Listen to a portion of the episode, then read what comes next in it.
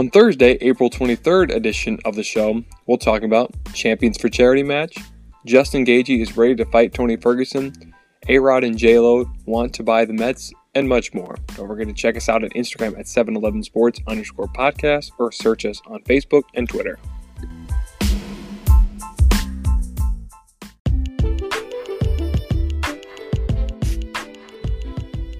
The top ranked golfer in the world, Rory McIlroy, set it off on a Ryder Cup without fans in an interview on Instagram Live sponsored by TaylorMade. McIlroy said a Ryder Cup without fans is not a Ryder Cup. It's not the same. I would much rather than delay the Ryder Cup until 2021 than to play it at Whistling Straits without fans. That's from a European perspective, knowing that I'm going to America and going to get abuse. Obviously, it's better for us Europeans to play without fans because you don't have to deal with some of the things we have to put up with. It wouldn't be a great spectacle. It would be no atmosphere. So if it came down to whether they have to choose between not play the Ryder Cup or play without fans, I would just say delay the year. Then he just then he suggested to play it in 2021 and delay that year's Ryder Cup to the following because it's scheduled for Italy and that country will still need more time to recover from the coronavirus. Other golfers like Brooks Koepka are not thrilled about playing tournaments without fans either, but the PGA and European Tour are struggling financial. Financially, the decision will ultimately come down to safety and money. If PGA can safely host the Ryder Cup in September, then you can bet the show will go on.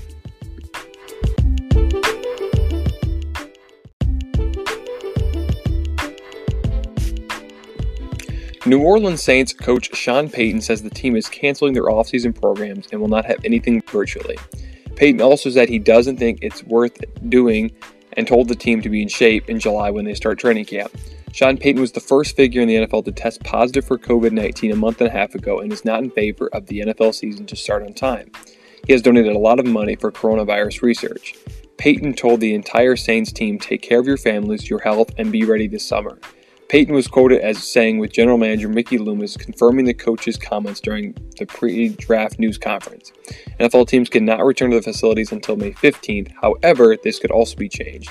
Most teams currently are doing off-season programs virtually. The former Super Bowl champion coach has been at New Orleans since 2006. His first big move as coach was signing then Chargers quarterback Drew Brees. He helped guide the Saints to respectability when they beat the Colts for their first Super Bowl in franchise history.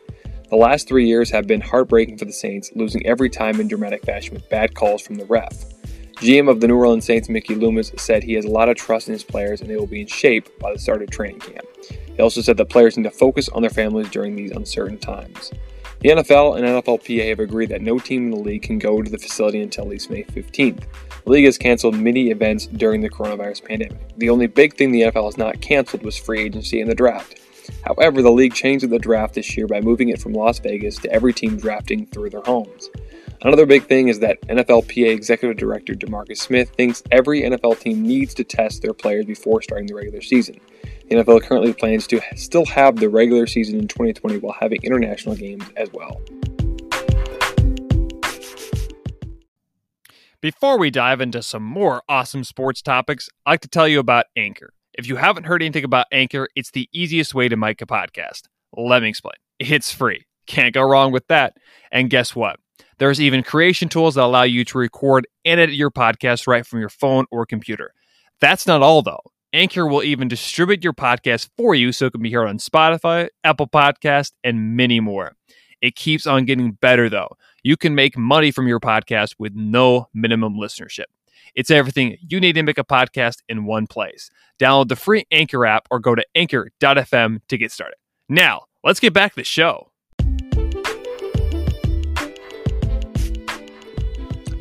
The MLB suspended Boston Red Sox replay operator JT Watkins and stripped the team of a draft pick. In January, the Boston Red Sox relieved manager Alex Cora of his duties after learning that he was a part of the Houston Astros sign stealing scandal in 2017 and in 2019, and did that same thing with the Red Sox when they won the title in 2018. Cora and former player Carlos Beltran were the leaders of the whole scandal. Cora was the team's bench coach, and Carlos, Carlos Beltran was a player at the time. Beltran was hired by the Mets in January, but was fired a month later. Cora has said he is thankful to be done with this whole mess and apologized to everyone involved. He also stated, I am grateful for Commissioner thoughtful and thorough investigation relating to my conduct as Red Sox manager. Cora said, I also take full responsibility for the role I played along with others in the Astros violation of MLB rules in 2017. The collective conduct of the Astros organization 2017 was unacceptable, and I respect and accept the commissioner's discipline for my past actions. He is suspended through the 2020 baseball season but couldn't return 2021. Some fans believe he could come back to the Red Sox, but Boston president and CEO Tom Kennedy said it won't happen. After firing Cora, the Red Sox needed to hire a manager. A few months ago, they named interim manager Ron Roenicke as full-time MLB as full-time commissioner. MLB Commissioner Rob Manfred said he does not believe Cora was aware of the sign stealing scandal in 2019 in the report he wrote. If baseball does come back this season, the Red Sox could have a rough year.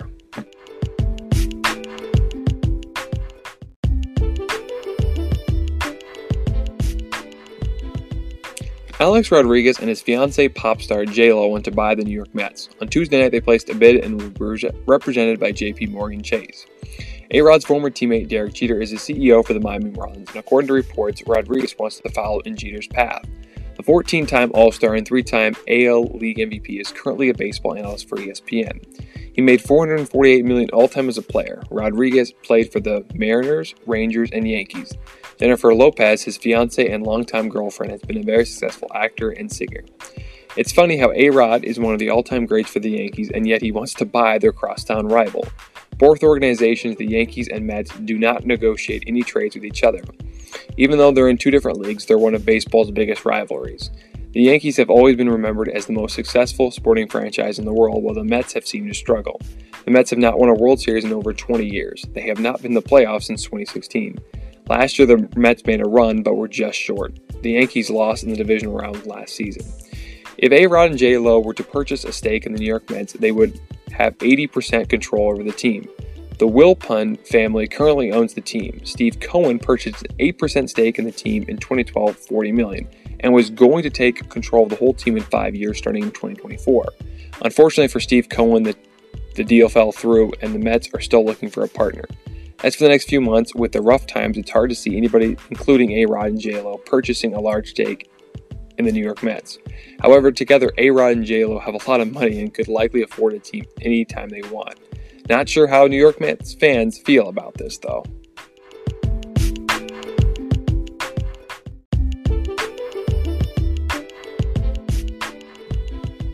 Oklahoma City Thunder guard Chris Paul and president said players need at least three to four weeks of training before the season can start. A week and a half ago, ESPN NBA analyst Brian Windhorst said the NBA was thinking about putting a 25 day proposal so the league could reopen. However, the rest of the season could be played without fans and in one arena for all 30 NBA teams. Chris Paul is a 10 time NBA All Star and has been serving as the NBA PA president for seven years now. He is very avid as players should be in shape for the league to come back. Paul said in a conference call yesterday morning, I'm just letting you know, and I don't think the league would do it anyway. But if they were like, hey, you got two weeks and then we're going, that's not going to happen. Whatever the amount of time is, just know that players will have the input to say so because we're the ones playing. That comes first. We don't ever want to put guys in a situation where their injury risk is higher than ever before. The owners have yet to respond to Paul's comments. The league has already lost tons and tons of money, and to think now you have to wait at least three to four weeks for the season to actually start might not go well with some owners and fans. There are many things to consider if the season does come back. A lot of players can work at their homes and still be in shape. Players like Chris Paul probably have their own gym and weight room inside their homes. So to say players won't be in shape for the league shape for the when the league comes back might not be accurate. Now, there are some players who don't have the access to what Paul has, but most of them can still find ways to train. The NBA is not like the NFL where players have to learn the playbook. However, team chemistry is very important, though. In my opinion, once the NBA can come back, it should be played immediately.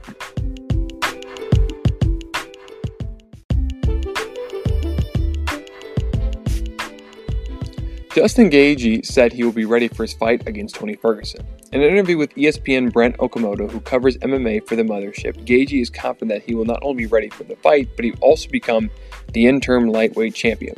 He said, When they wrap that belt around me, it won't be the destination, it'll be the map on the top. That's who I'm looking at. He also said, When I beat Tony, I'm fighting Khabib next. That's what I'm here for, to be the best in the world. And when I fight him, I want to try to him to kill me because I won't respect him if he doesn't. The number one fighter is the toughest weight class and the UFC is itching for a chance to fight against Khabib. when the undisputed champion was not able to fight Tony Ferguson in the UFC 249, Jet, Justin Gaethje stepped into the fight. However, that fight had been postponed and now is set for May 9th. Gaethje has not been able to have a full camp but says he will be ready. Meanwhile, Tony Ferguson just posted a video the other day of him making weight.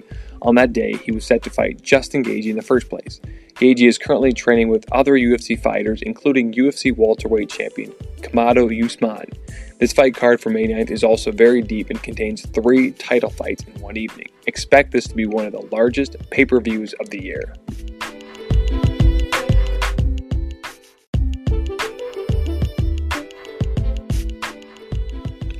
Tiger Woods, Phil Mickelson, Peyton Manning, and Tom Brady agreed to play golf for charity. Well, it's going to happen. That Tiger and Mickelson rematch has been set, but this time they will have backup. Phil Mickelson tweeted yesterday evening after feeling the sting, sting of defeat the first time around, looks like Tiger Woods is bringing a ringer to the match, Peyton Manning. I'm bringing a goat, Tom Brady, ready to hit bombs. Just before then, Bleacher Report broke the news on Twitter saying the match, Champions for Charity, is coming exclusively on TNT. All proceeds will benefit COVID 19 relief. The date and time are yet to be determined, but most think it will be hosted around the Memorial Day weekend in the state of Florida. According to Turner Sports, the People organization, the event will still need to iron things out with the government and public health officials to follow safety protocols. Governor Ron DeSantis in Florida is in favor of the event and would like for things to get back to normal as quickly as possible. Steve Loy, Phil Mickelson's agent, told ESPN, I wish I could say more other than four Hall of Famers competing and Governor Ron DeSantis of Florida is in favor of the event. You may remember that Woods and Mickelson went head to head two years ago in an event titled The Match, a winner take all. Mickelson won the event and $9 million in cash. This may be one of the biggest televising sports events of the year, and for sure the biggest golf event of the year as well.